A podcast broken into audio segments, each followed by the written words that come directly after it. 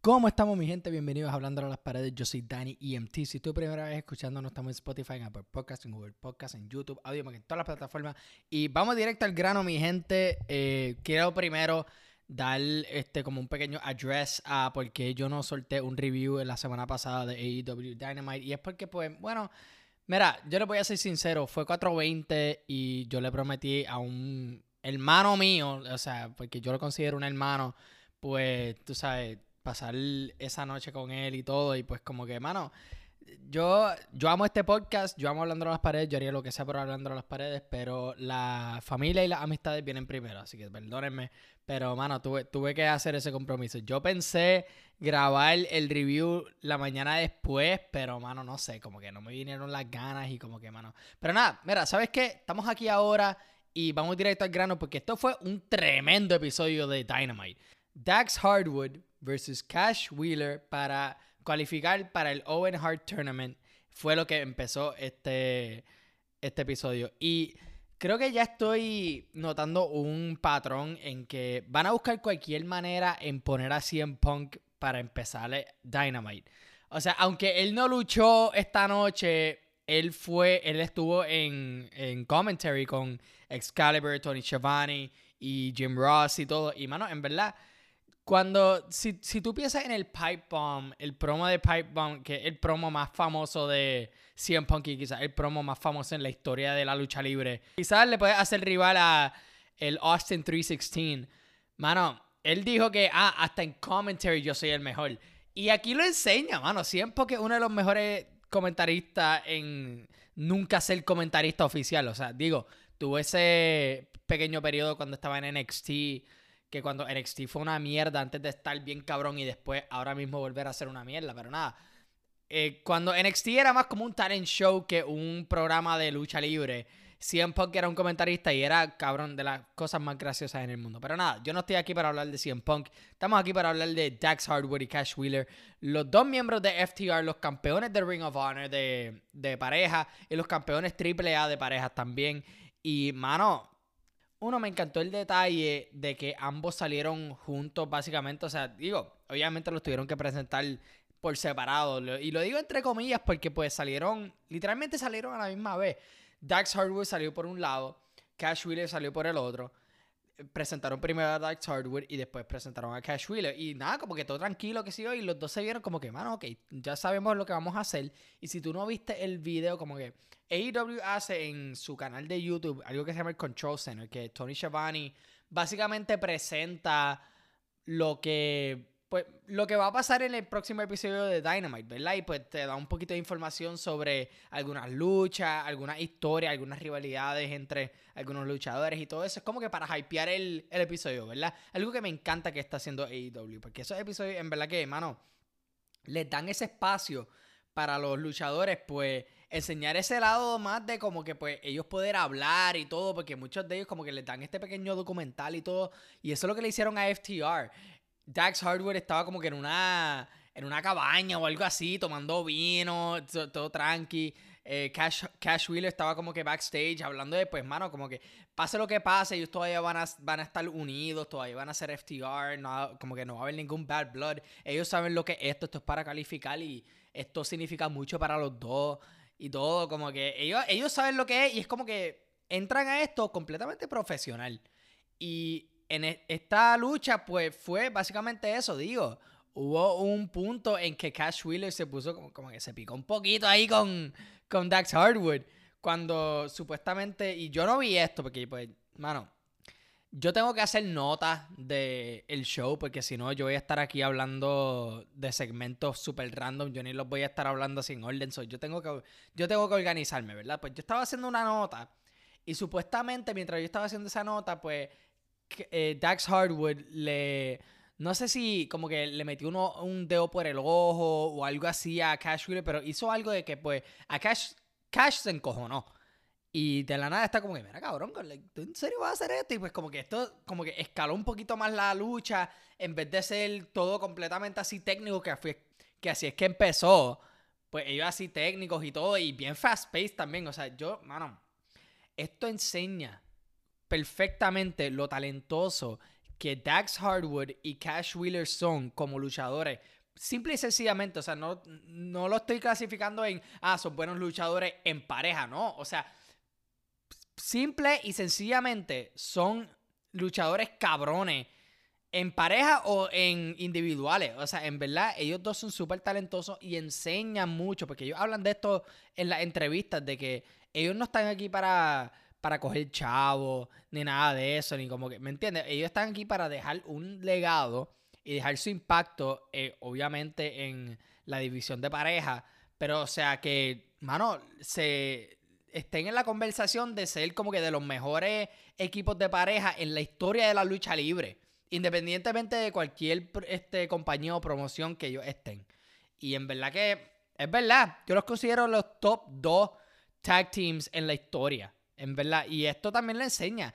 Esto que fue una pelea. O sea, ellos dos por primera vez enfrentándose a sí mismos. O sea, estuvo bien cabrón y empezó así, muy técnico, pero también bien fast paced. No fue tanto así como que en el piso con un headlock ni nada. Y no es que no hay nada malo con eso, sino que es que ellos buscan la manera de todavía mantener la atención de la audiencia. Ellos saben que la audiencia está buscando algo, pues tú sabes, rápido, fast paced. Ellos están aquí para la acción, ¿verdad? Es para la lucha. Y luchas cabronas. Y eso es exactamente lo que les dieron, mano. Esto fue la manera perfecta para empezar este episodio de Dynamite. Entonces, también tengo que volver a reiterar un punto en que FTR, by the way, FTR, Cash y Dax Hardwood, yo creo que son de la misma altura. Y yo los pondría como 5 9, 5, 10 por ahí. O sea, no son los luchadores más altos, ¿verdad? Ellos no van a llegar a 6, a pies. Pero con todo y eso, mano, ellos compensan con eso en el talento que ellos tienen con la lucha. En verdad. Y yo le he dicho también antes, ellos son, y esto es bien underrated, un factor bien underrated de ellos. Ellos son de los mejores, de los mejores en hacer suplexes. Yo no sé qué es. En verdad que no sé qué es, pero en la manera en que ellos hacen suplexes, para mí se ve perfecto. Y quizás es como que mi nitpicky, como que neldo de lucha libre en, dentro de mí, de como que, wow, like, como que yo aprecio mucho la técnica en la lucha libre y como que, diablo, mano, like, como que ese, ese move estuvo bien cabrón. O sea, mano, yo hoy por la mañana, la semana pasada, y yo tengo que address un poquito de lo que pasó la semana pasada porque, pues, como no hice un episodio de eso, AEW anunció el pay-per-view Forbidden Door, que ellos se van a juntar con New Japan Pro Wrestling para hacer un show en el United Center en Chicago, que básicamente la, este, AEW contra New Japan, o tú sabes, pueden quizás haber algunos matches de AEW contra AEW o New Japan contra New Japan, como sé. Pero básicamente ambas compañías van a chocar en ese pay-per-view y va a estar bien, bien hijo de puta. Adam Cole y Jay White lo presentaron y les quedó bien cabrón. Y yo me puse a ver, este, yo me puse a ver lucha de Hiroshi Tanahashi. Y Hiroshi Tanahashi está bien, bien cabrón. O sea, yo de New Japan todavía tengo que conocer un poquito más. Yo sé después algunos nombres grandes como Kazuchika Okara, este, Tomohiro Ishii, Kota Ibushi, obviamente con su, este, no, su rivalidad tanto así con Kenny Omega, digo, tú puedes decirle una rivalidad, pero tú sabes, ellos fueron más conocidos como parejas como los Golden Lovers y considerados de los mejores tag teams en la historia también y en New Japan. O sea, si tú quieres ver buenas luchas puras, o sea, olvídate de storylines y que sí o qué, vete a ver New Japan. Yo, que ellos también tienen buenos storylines y todo, les quiero dar todo el mérito. New Japan están bien cabrón y les doy todo el respeto. Pero nada, volviendo a esta lucha. Dax y Cash pusieron un clinic en, ese ring. En verdad que, mano, manera perfecta para empezar Dynamite. En verdad que está bien cabrón. Gana Dax Hardwood y me gustó que ganó por un, no un roll-up así, sino que como más o menos como, como un como un inside cradle y que sí, que pues le reversió a Cash Wheeler y todo, que pues enseña más de eso de que pues mano, son puros luchadores, como que no, no están aquí para hacerte así todos los finishers y todo eso no, son así tan flashy como lo serían otros así más como en la otra compañía, ¿verdad? Se, apreció lo que, lo que hicieron. Ganó Dax. Al final ellos se abrazaron y todo, enseñando de que, mano, al final de esto todavía estamos unidos, somos un equipo y todo. Y Cash va a estar ahí este, yéndole a Dax cuando esté en el torneo. Y eso va a estar cabrón. Entonces, CM Punk luego de esta lucha salió del commentary y empezó a cortar un promo diciendo, by the way, justo después de este match, AEW anuncia de que ya es oficial de que CM Punk va a enfrentar a Hangman Adam Page para el título de AEW en Double or Nothing. Y yo me quedé como que, diablo, cabrón, like, ya lo anunciaron, qué cosa más cabrón, como que ya, ya sabíamos que esto iba a llegar a eso, o sea, ya estábamos en camino a eso, ya lo sabíamos, pero como que, que lo anuncien así de la nada y CM Punk sale, ah, ok, dame cortar un promo aquí rápido, diciendo de que pues básicamente, mano, yo llegué aquí, este, como que, ah, yo no hubiese estado aquí si no fuera por ustedes, esto que sí que lo otro, o sea, tú sabes, típico babyface promo, pero como es CM Punk, mano, lo hace, lo hace llevar a otro, a otro nivel, en verdad que está bien cabrón. Y algo que él dijo que me encantó, él dice, I've never been a gambling man, but I always bet on myself. Double or Nothing eh, va, va, a estar grabado en Las Vegas, Nevada. Siempre que estaba dando alusión a eso y pues estaba hablando mucho de eso, pues como que el gambling y el apostar y todo eso y qué sé yo. Y en verdad que no sé si, digo, ahora mismo se ve así. Yo pensé que mucha gente pensaba de que CM Punk iba a convertirse en un heel cuando iba a enfrentarse a Hangman, porque pues Hangman es como que el babyface de los babyfaces en AEW y el campeón y todo. Y pues no sé si luego, quizás la semana que viene o la semana después, no sé, mientras están construyendo esta, esta rivalidad y todo, quizás en Punk enseñe ese lado de él como que, que va a ser un malo y whatever. Yo espero, porque CM como un malo está bien cabrón. Y lo es también como un babyface, o sea, no me no te equivoques conmigo. Pero si es Babyface contra Babyface, yo confío en AEW en hacer una buena historia con ellos.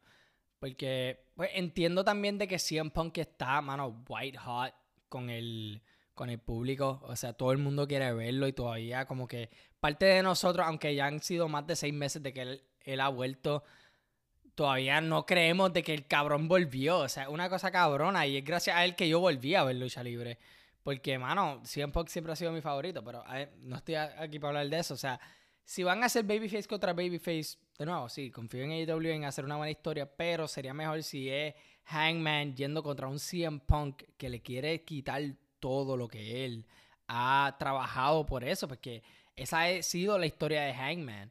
Él pensando y teniendo estas dudas de sí mismo, de como que, mano, yo soy suficiente para ser un campeón, para ganar las luchas que en verdad importan y todo esto. O sea, CM Punk, si es un malo, le va a crear, le va a crear más peso a esa, a esa historia de Hangman, porque es algo que todavía estamos viendo. Y también su dinámica con el Dark Order, que pues ha sido más o menos como que medio dicey, vamos a decir. O sea, Dark Order no, no, ha, no ha enseñado como que ese, esa confianza que enseñaron al principio con Hangman. Y si ve Being the Elite, el vlog de los Young Bucks y todo eso pues va a, va a haber más, más, segmentos así. Hay segmentos que pues yo espero que traigan más, más temprano que tarde a la televisión. De que pues el Dark Order está como que, mira, que qué carajo, cabrón. Como que ahora te creo un crecido desde que ya eres campeón, ya te olvidaste de nosotros y qué sé yo.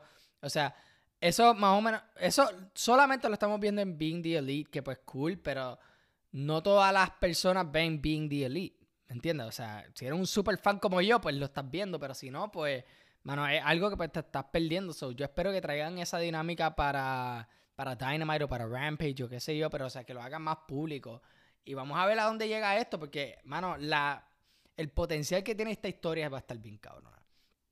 Ahora, luego de eso, tuvimos el Blackpool Combat Club, de nuevo, mi acto favorito, mi facción favorita. Amo todo lo que hacen. John Moxley, Wheeler Yura, Brian Danielson y William Regal en, en commentary, está bien cabrón contra The Factory, básicamente Aaron Solo, QT Marshall y pues el pana ese gigante que pues siempre se me olvida el nombre. Y Yura, by the way, Filadelfia, que es de donde Yura es, mano, tuvo un pop cabroncísimo que me encanta que lo tuvo, porque, mano, esto enseña lo bueno que AEW en crear nuevas estrellas, mano. O sea, Wheeler Yura se convirtió en un fan favorite en menos nada. O sea, una cosa cabrona. Todo el mundo ya sabe que él tenía un talento.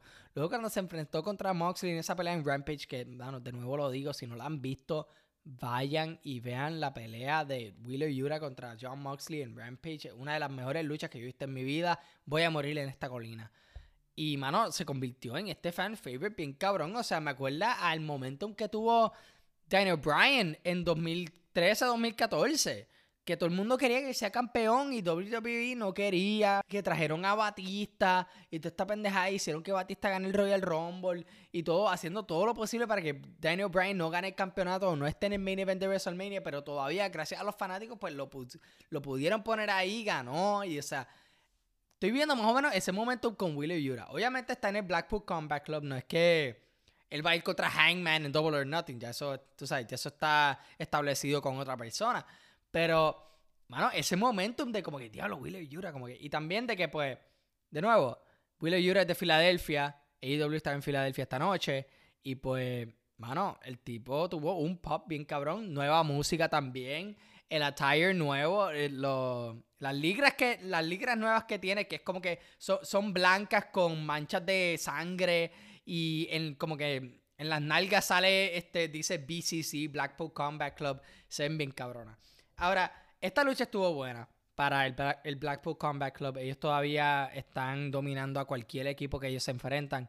Lo que yo quisiera es que dejen de hacer a Digo, y yo entiendo. Voy a decir mi punto y después voy a, este, voy a reiterar lo que. Ok. Quiero que Wheeler Yura tenga más ofensiva que defensa en estas luchas.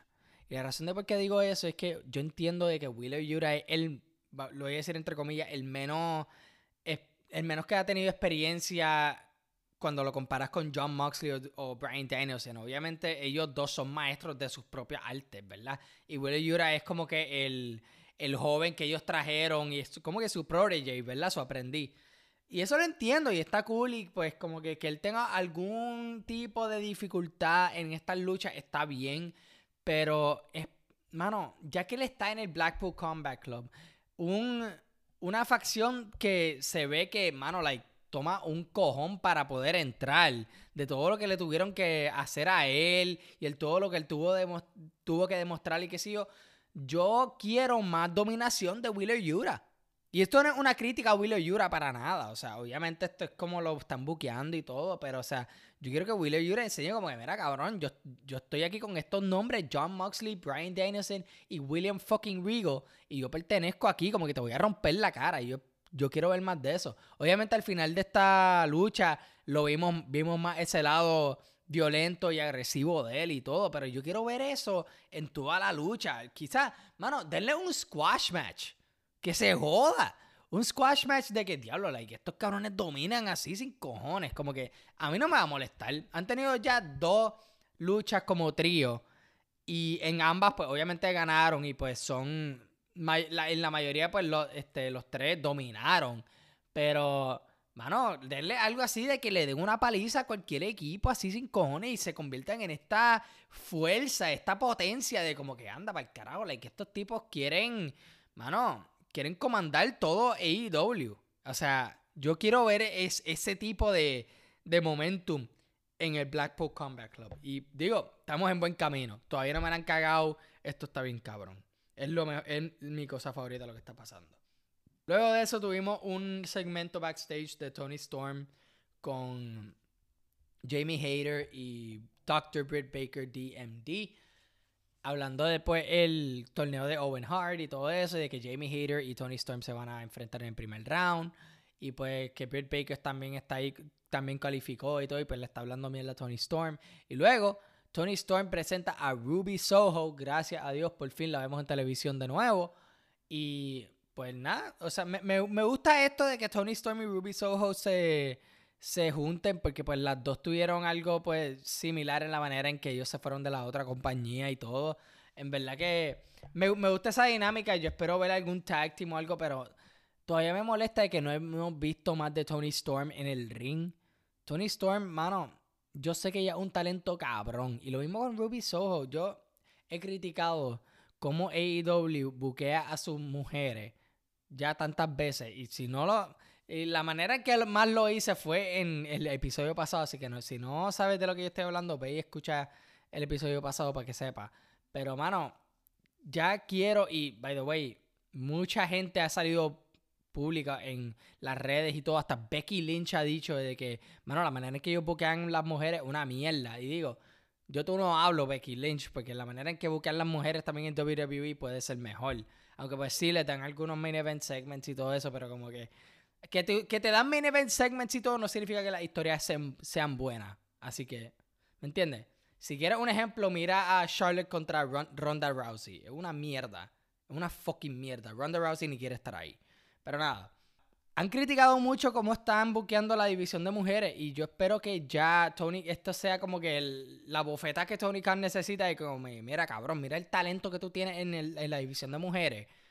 Buquealas mejor, o sea, dale más segmentos, más lucha, más, más presencia en, en los shows, en Dynamite, en Rampage y todo, o sea, no hay excusa, no hay fucking excusa en la manera en que tú la estás buqueando actualmente. Nada. Luego de eso tuvimos otro backstage segment de Christian y Jurassic Express. Y ellos estaban hablando y que, by the way, Christian, que mucha gente ha estado especulando de que quizás Christian en, algún punto vaya a traicionar al Jurassic Express, en específicamente a Jungle Boy, porque Jungle Boy está hablando de que, mira, este, me ganó Kyle O'Reilly en la semana pasada para cualificar para los Win Heart. Y como que yo no soy un sore loser y qué sé yo. Y pues Christian le dice, cabrón, no, tú no eres un sore loser, tú eres más que un loser. Pero después como le, le dio una motivación de como, mira, no, como, ponte el cinturón en el, en, el, en el hombro como se supone, qué sé yo, enseña que tú eres un campeón, que eso como que dio esa pequeña alusión de que, mano, este cabrón los va a traicionar tarde o temprano. Y yo todavía creo eso. Pero ellos fueron interrumpidos por Ricky Starks y Powerhouse Hobbs. Y ellos estaban, mira, cabrones, yo que queremos luchar contra ustedes. Y yo luego de ver, bueno, cuando ellos salieron, yo estaba como que, sí, puñeta, eso es, quiero más de esto. Ricky Starks es un talento generacional, yo diría. Ricky Starks tiene el carisma, tiene el look, tiene el, talento en el ring, puede hablar, tiene es el eh, paquete entero para ser un main event star. Y lo es, lo es. Es un main event star. Él debe ser, él debe estar en el TNT title picture. En verdad, si, si fuera por mí, yo lo pondría campeón de TNT, aunque vamos a llegar a eso ya mismo, pero o sea, en, verdad, Ricky Stark se merece más de lo que está, pero por lo menos ya se movieron de Swerve y Keith Lee. No es para tirarle la mala a Keith Lee y Swerve, es que no quiero que estén en este rematch purgatory, vamos a decirle, de que siempre se están enfrentando contra la misma gente sin ninguna dirección.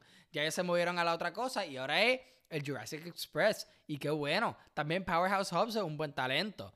Digo, tú perdóname, pero no tiene la misma presencia que tiene Ricky. O sea, Ricky que habla por ellos dos y pues tiene más esa presencia y todo eso. Y el FTW Champion y todo. Así que, nada, pero yo espero una buena lucha entre entre ellos dos. No sé si se va a dar la semana que viene, no lo anunciaron por ahora. Maybe quizás en el Rampage de la semana que viene. Vayamos a ver, pero esta lucha estoy anticipándola con este bien cabrón. En verdad que, va a estar bien cabrona. Luego de esto tuvimos a Lance Archer contra Wardlow, el próximo capítulo de Wardlow, tratando de llegar a MJF.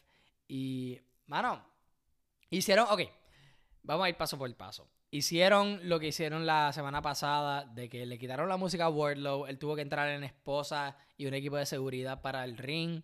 Fue a enfrentarse a Lance Archer. Lance Archer que pues el mes pasado se enfrentó a Hangman Adam Page en un Texas Deathmatch para el AEW World Championship.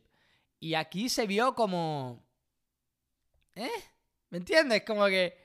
Sí, tuvo ofensiva, le, le dio el... Este, le, hizo el finisher a, a Wardlow y todo, y cool. Pero, no sé, como que para. Es que, ok. Maybe soy yo de que. No es que yo soy un hater de Lance Archer, es que. No sé qué es que a mí no me. No sé, como que. No me motiva tanto el pana. No sé, no sé qué es. Como que Lance Archer para mí es como que otro luchador así grande y qué sé yo, que pues lo traen para que. A diablo, este, como ¿Cómo tal persona le va a ganar a Lance Archer y le gana? ¿Me entiendes? O sea, Lance Archer no, no me sorprende tanto, aunque yo sé que, pues, digo, no es para quitarle nada de talento en lo que él tiene, porque sí, él es bien talentoso. Pero, no sé, como que no tiene, no sé. Ahora, eso sí, me impresionó en algunas cosas. Lance Archer enseñando un poquito de pues, acrobacia, hizo, hizo aquí más o menos lo que, lo que hacía Undertaker de el old school de pues caminar por la cuerda y todo y pues hacerle algo, aunque Lance Archer lo hizo más como un... Bueno, no me acuerdo, eh, no sé si era como un moonsault o algo así, este, a, a Warlow. Y Warlow haciendo un senton desde la cuerda de arriba. O sea, mano, like, estos cabrones de como 290 y pico de libras haciendo estos, estos moves así bien acrobáticos. Como que, cabrón, ¿qué carajo tú sacaste eso? Nada, Warlow gana después del Powerbomb Symphony. MJF está encabronado. Y voy a hablar de este segmento desde ahora. MJF backstage estaba hablando de que, ah, ok, tú quieres, tú quieres seguir peleando Warlow, ok. Él llama a alguien por teléfono y le dice, mira, ¿cómo tú quieres hacer seis figuras en, en, un, en una pelea nada más? Ah, ok, cool. Y después dice, ah, va a enfrentarte a alguien mejor que tú, Wardlow, y más alto que tú, and you can't teach that. Obviamente, AEW está pintando esto como que, diablo, ¿quién va a ser el oponente de Wardlow la semana que viene? ¿Qué carajo va a ser? Es Big Cass. Big Cass, una mitad de equipo de Big Cass y Enzo Amore, si eres fan de NXT como yo lo fui. Big Cass, que pues, ok, yo cuando fui a las redes para ver las reacciones de la gente cuando esto fue anunciado, o eh, le hicieron alusión a esto porque pues no ha sido oficialmente anunciado, pero hello, ya sabemos quién es. Mucha gente está como que, diablo, en serio, Big Cass, que Big Cass es una mierda, que sé yo. Yo no he visto mucho de Big Cass luego de NXT. Yo tampoco voy a pretender de que el tipo fue una bestia en NXT, una de las cosas más cabronas, que sé yo, que, o sea, Enzo lo estaba cargando por todo eso. Y no era también por, por el ring, sino porque por la manera en que él habla. O sea, eh, lo, que fue ese equipo fue más en personalidad que talento en el ring. Y no es para quitarle nada de lo que están haciendo en el ring. Yo me imagino que son lo suficientemente decentes, vamos a decir, en, en el ring, ¿verdad? O sea, no, no van a hacer nada, no te van a tirar algo con cinco estrellas, ¿me entiendes? No te... No creas de que Big Cass es el Kenny Omega, pero en siete pies.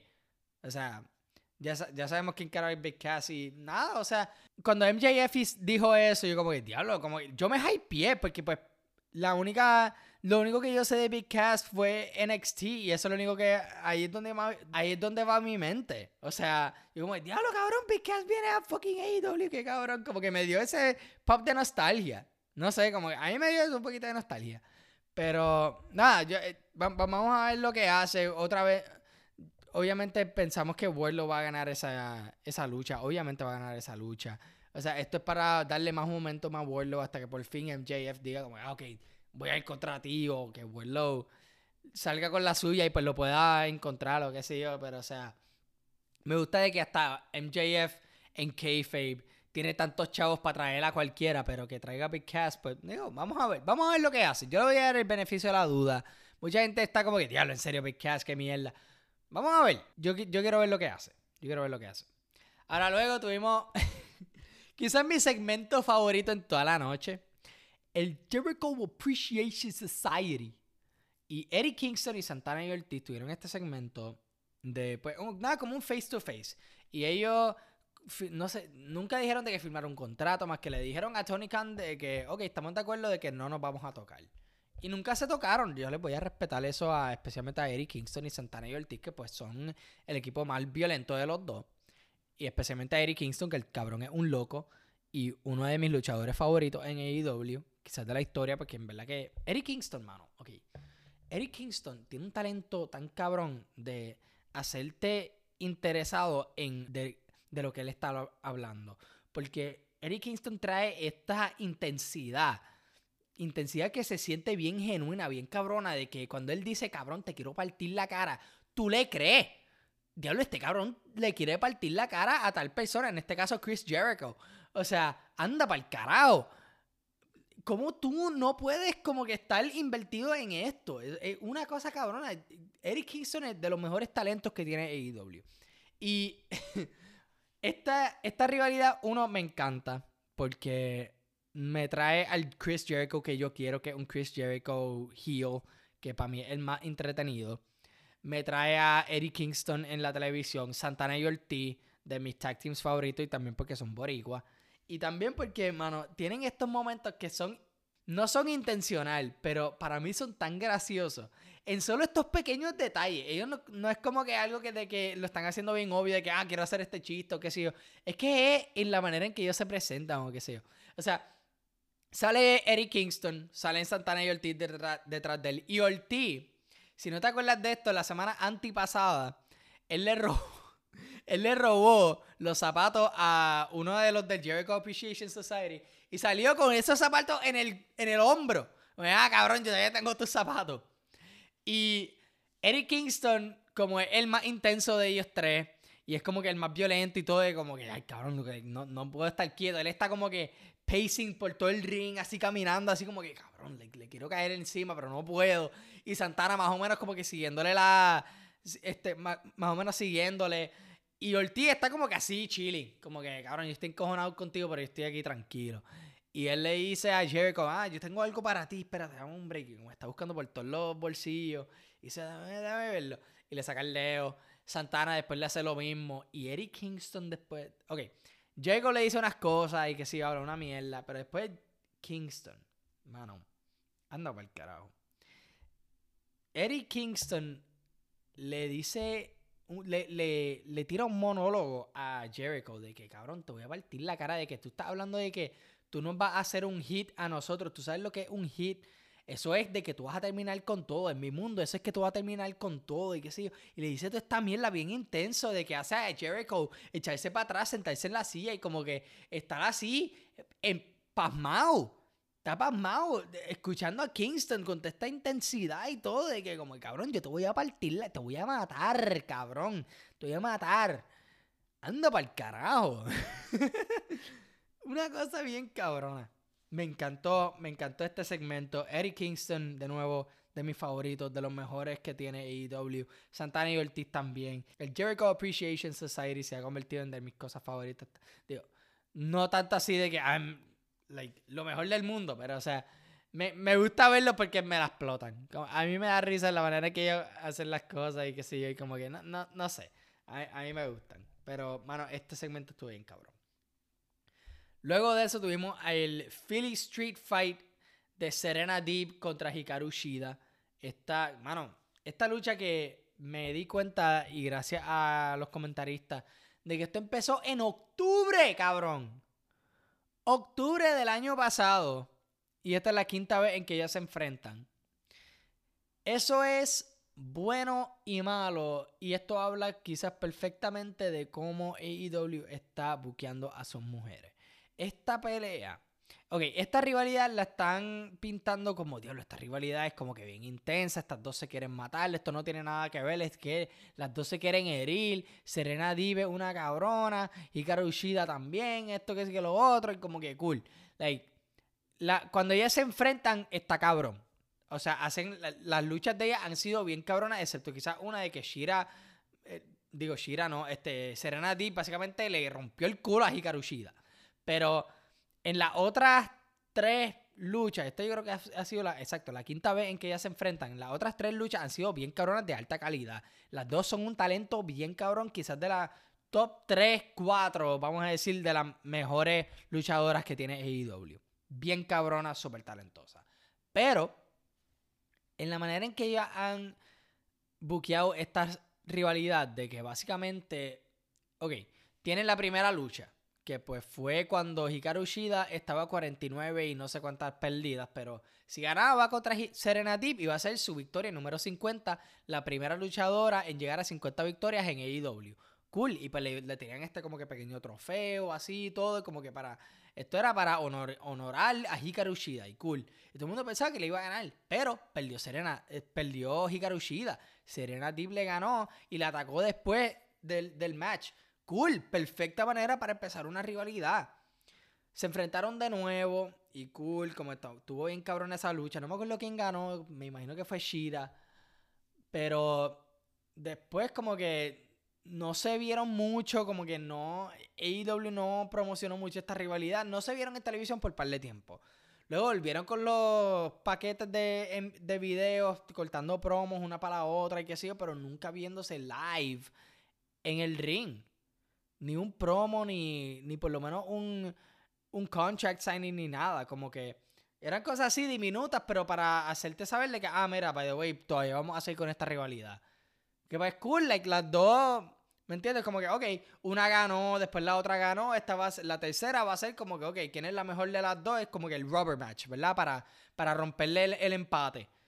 No me acuerdo quién ganó, porque fue, mano, de nuevo, fue hace tiempo. No me acuerdo quién ganó, pero, mano, luego de eso, pues siguieron con esta rivalidad y es como que, diablo, like, ok, siguieron con eso, como no sé, como que para, para mí era medio raro y también como que no la enseñaban tan consistentemente en la televisión que pues no generó tanta, tanto interés con la audiencia para, para que esto sea como que, diablo, like, esta rivalidad es como que bien, bien cabrona.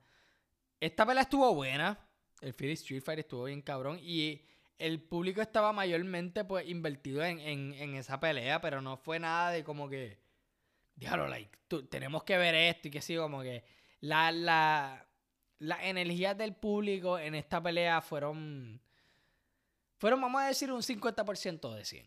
Fue un 50%. Como que estaban lo suficientemente invertidos para que no se sienta como una mierda de pelea sin, sin público. Pero también necesitaba ese pequeño push que si una historia coherente y consistente les podía haber dado, este público iba a estar en fuego con esta, con esta lucha. Pero nada, vamos a ver. Serena Deep ganó, y qué bueno, porque Serena Deep es de mis favoritas.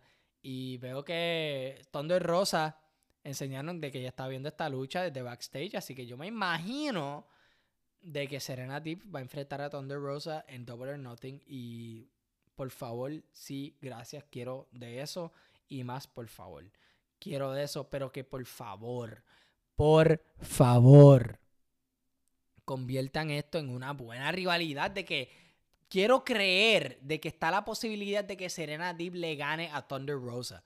Quizás no le gane. Yo estoy 90% seguro de que no le va a ganar. Pero quiero sentir de que sí.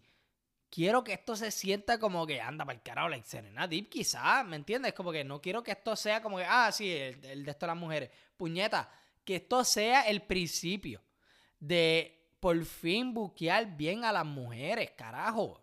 Por favor. Ok, si no voy a seguir con otro tangente, así que voy a seguirlo para el próximo, para el próximo segmento. Rey Fénix volvió, puñeta, eso es. Ok, el House nosotros tuvimos, anunciaron de que el House of Black, vamos a escuchar de ellos, yo no sé qué capacidad, pero la semana pasada estaban hablando todavía de Fuego del Sol y no sé por qué carajos Fuego del Sol no el cabrón nunca gana. Es una mierda.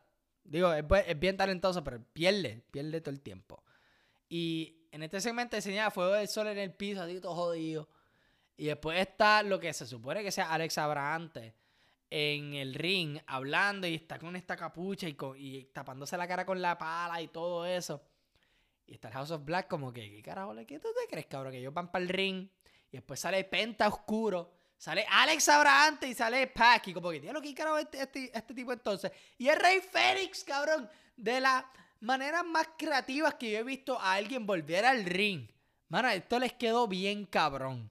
Les quedó bien cabrón porque en la manera que se estaba moviendo Fénix así y todo eso, como que se hacía sentirle que, diablo, este tipo quizás habrá antes, como que ah, tapándose la pala, quizás como que, tú sabes, perfectos dramáticos o whatever, pero como que, mano, lo hizo Mano, yo me lo creí. Y después cuando salió Abrahante con Penta Oscuro, es como que, cabrón, volvió Fénix. Y le hice, y soltó la pala y enseñó que era él. Como que, diablo, mano, qué bueno que vimos a Rey Fénix volver. Qué bueno que se recuperó de esa, de esa, de esa lesión que tuvo cuando fue contra el Jurassic Express.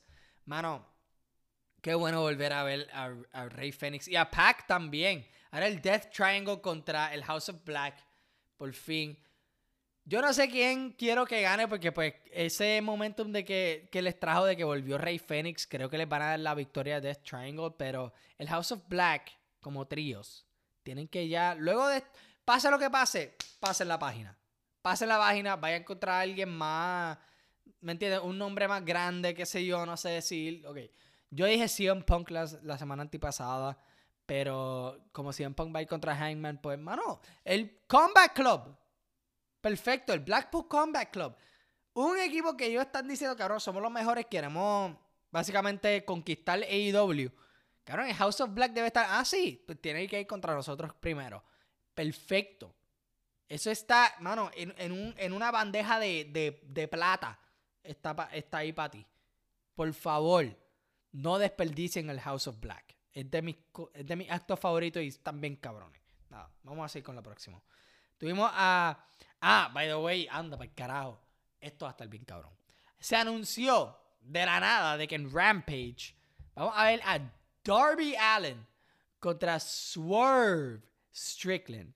Swerve Strickland que se ha convertido en uno de mis favoritos así de rápido porque pues yo le he dicho mil veces, yo quiero el piquete de Swerve para mi cumpleaños, por favor. Swerve es de las personas más cool, más cabronas en todo AEW, en, en la historia de, lo que yo he visto a personas, olvídate, Swerve está bien cabrón.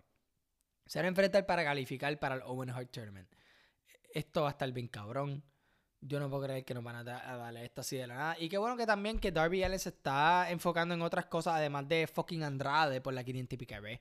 Y que Swerve, pues también está pasando esa página de pues, Ricky Starks y Powerhouse Hubs. Así que me gusta eso de que están manteniendo este talento dinámico e, interesante de que, mira, estos también pueden enfrentarse a otras personas de AEW. Qué bueno que están haciendo eso. Luego de eso tuvimos el 10-man tag del Undisputed Elite. Adam Cole, Bobby Fish, Kyle O'Reilly y los Young Bucks contra Lee Johnson, Dante Martin, los Varsity Blondes y Brock Anderson, que pues son nombres así súper random.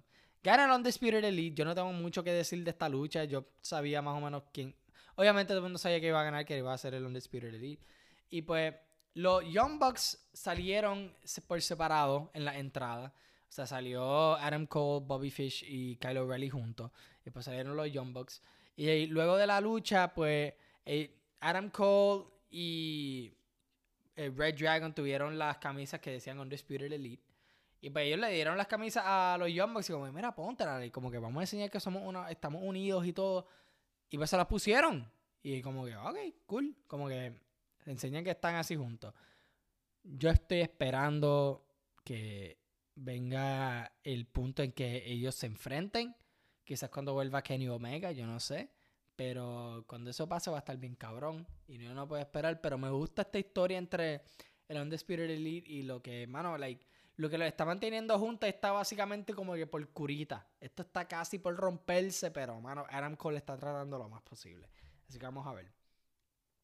Luego de eso tuvimos un backstage segment del Jericho Appreciation Society atacando a Kingston y Santana Ortiz. Y le queman la cara a Kingston, cabrón.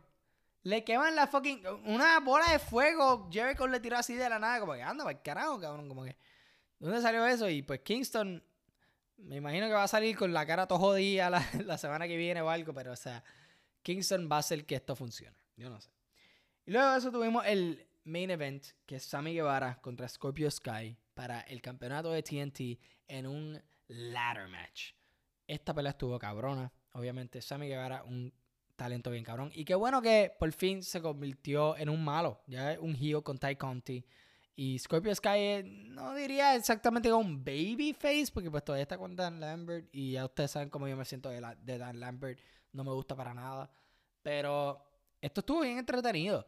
Hubo unas partes bien cabronas, por ejemplo, Sky, este, ajá, Scorpio Sky hizo un, el cutter a, a Sammy Guevara, o sea, el, el cutter que Sammy Guevara le hizo famosamente a Cody Rhodes de una escalera a la otra que le dio bien cabrón. Y esta vez Sammy Guevara está buscando hacer eso mismo, pero después Scorpio lo cogió. Luego Sammy Guevara le hizo un Spanish Fly a Scorpio Sky en una alambre de púas que estaba que estaba enredado con una escalera, eso estuvo bien cabrón. Luego cuando Scorpio Sky empujó a Sammy Guevara al fucking alambre de púas, luego de eso, estuvo bien cabrón. Ganó Scorpio Sky, que a mí me sorprendió con cojones, porque yo pensé, y esto era lo que yo quería que pase. Yo quería que gane Sammy Guevara para que después salga Miro, que todo el mundo extraña a Miro, y le dé una paliza a Sammy Guevara mate a Sammy Guevara y está como que, ah, cabrón, volví, tú me quitaste el título, yo estoy, yo voy para ese título, te jodiste, cabrón. Yo quería que eso pase. Pero ganó Scorpio Sky. Yo espero que Miro vuelva pronto. Y luego de eso salió Frankie Kazarian, que la semana pasada le, este, Frankie Kazarian le iba a, iba a retar a Sammy Guevara, pero Scorpio Sky le dijo, no, no, no, no. yo tengo a Sammy Guevara, yo lo voy a enfrentar, pero cuando yo gane el TNT title, tú vas a tener un chance para, para ir para el TNT title luego de eso. Y él, ok, eso salió ahí. Y Scorpio Sky se ve de que, mira, va a honrar esa promesa que le hizo a Frankie Kessler y así es que terminó el, el episodio de Dynamite. Y cool, va a hacer a Scorpio Sky hacer algo diferente con Sammy Guevara. Yo no sé qué va a hacer Sammy Guevara y Ty Conti después. Ah, tienen que hacer el Mixed Tag Team Match que me imagino que va a ser Ethan Page con Page Van Sant. Dudo que sea Scorpio Sky. Yo espero que sea Ethan Page. Y luego de eso, yo espero que pues nada, pasen la página y hagan algo luego de eso. Todavía voy a decir de que Men of the Year, Scorpio Sky y Ethan Page se salgan de Dan Lambert. No me gusta para nada Dan Lambert. Se ven para el carajo de él. Y, mano, yo espero que Miro vuelva pronto. Yo espero que, aunque Sammy no tenga el título de TNT, que vuelva a Miro y le dé una paliza y después vaya para el TNT title. Yo espero, pero extraño a Miro. Y, mano, este episodio estuvo bien cabrón. Hubo unas luchas bien cabronas. Dax y. Dax y Cash pusieron la lucha de la noche para mí. Estuvo bien cabrona. La mejor manera para empezar el Dynamite el segmento de Eric Kingston, Santana Ortiz y el Jericho Appreciation Society me la explotó con cojones y estuvo bien cabrón. De nuevo, Eric Kingston, de los mejores habladores en la industria, estuvo bien cabrón. Espero que busquen bien a las mujeres de tanto backlash que están cogiendo de los fanáticos y espero que esto sea, mano, like, puñeta, van, pónganse serios. Pónganse serios, siervo.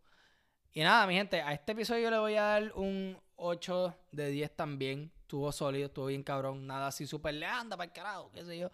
Pero, mano, estuvo bien cabrón. Dynamite todavía no ha puesto un show malo. Digo, AEW, perdón. Pero, mano, sólido, bien cabrón. Me gustó con cojones y me mantuvo invertido. Así que nada, mi gente, si no lo han visto, vayan y vean esta, esta pendeja. Estuvo bien cabrón. Y nada, eh, estamos en Instagram como Hablando de las Paredes. Estamos en Twitter como Hablando de Paredes. Estamos en TikTok como Hablando de las Paredes. Y ya tú sabes, en todas las plataformas, denle like, suscríbanse, apoyen lo local. Y nos vemos la próxima.